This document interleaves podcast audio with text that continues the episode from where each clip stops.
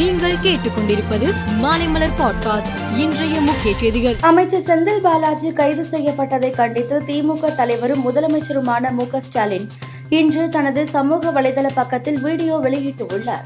அதில் பாஜக தலைமை அமலாக்கத்துறை மூலமாக அவர்களது அரசியலை செய்ய நினைப்பதாகவும் திமுகவையோ திமுக காரனையோ சீண்டி பார்த்தால் தாங்க மாட்டார்கள் என்றும் எச்சரித்துள்ளார். பண மோசடி வழக்கில் கைது செய்யப்பட்டுள்ள அமைச்சர் செந்தில் பாலாஜியின் இலாக்கா வேறு அமைச்சர்களுக்கு மாற்றப்படுகிறது. அவர் வகித்து வந்த மின்சாரத்துறையானது அமைச்சர் தங்கம் தென்னரசுவுக்கும் மதுவிலக்கு மற்றும் ஆயத்தீர்வைத்துறை அமைச்சர் முத்துசாமிக்கும் கூடுதலாக ஒதுக்கப்பட உள்ளது. இது தொடர்பாக ஆளுநருக்கு முதலமைச்சர் மு ஸ்டாலின் பரிந்துரை செய்துள்ளார் காவிரி நீர் மேலாண்மை ஆணையம் கூட்டம் நாளை டெல்லியில் நடைபெற இருக்கிறது. இந்த கூட்டத்தில் மேகதாது அணை கட்டுவது சம்பந்தமாக கர்நாடக அரசு சார்பில் எந்த பேச்சுவார்த்தையும் நடத்தக்கூடாது என தமிழ் மாநில காங்கிரஸ் தலைவர் ஜி கே வாசன் வலியுறுத்தியுள்ளார். மேகதாது அணை கட்டினால் தமிழக டெல்டா பகுதிகள் பாலைவனமாக ஆகிவிடும் என்றும் அவர் சுட்டிக்காட்டியுள்ளார். மல்யுத்த கூட்டமைப்பு தலைவர் பிரிஜ்பூஷன் சிங் மீது மல்யுத்த வீராங்கனைகள் கொடுத்த பாலியல் புகார் குறித்து விசாரணை நடத்திய டெல்லி போலீசார் இன்று குற்றப்பத்திரிகை தாக்கல் செய்தனர். அதில் பதினெட்டு வயதுக்கு உட்பட்ட சிறுமி பிரிஜ்பூஷன் சிங் மீது அளித்த பாலியல் புகாரில் போதுமான ஆதாரம் இல்லை என்று கூறியுள்ளனர்.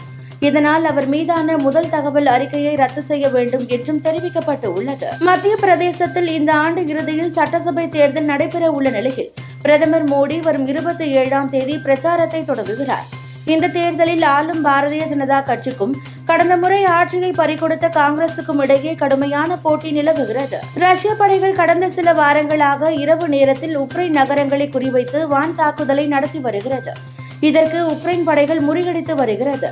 அவ்வகையில் ரஷ்யாவின் சமீபத்திய இரவு நேர தாக்குதலின் போது ஒரு ஏவுகணை மற்றும் இருபது ட்ரோன்களை உக்ரைன் படைகள் வீழ்த்தியதாக தகவல் வெளியாகியுள்ளது. விம்பிள்டன் டென்னிஸ் போட்டி ஜூலை மூன்றாம் தேதி முதல் பதினாறாம் தேதி வரை லண்டனில் நடக்கிறது. இந்த போட்டியின் பரிசு தொகை நானூற்று அறுபத்தி நான்கு கோடி என அறிவிக்கப்பட்டுள்ளது.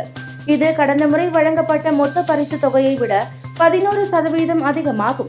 ஆண்கள் மற்றும் பெண்கள் ஒற்றையர் பிரிவில் சாம்பியன் பட்டம் பெறுவதற்கு தலா இருபத்தி நான்கு புள்ளி நான்கு ஒன்று கோடி கிடைக்கும். மேலும் செய்திகளுக்கு மாலை மலர் பாட்காஸ்டை பாருங்கள்.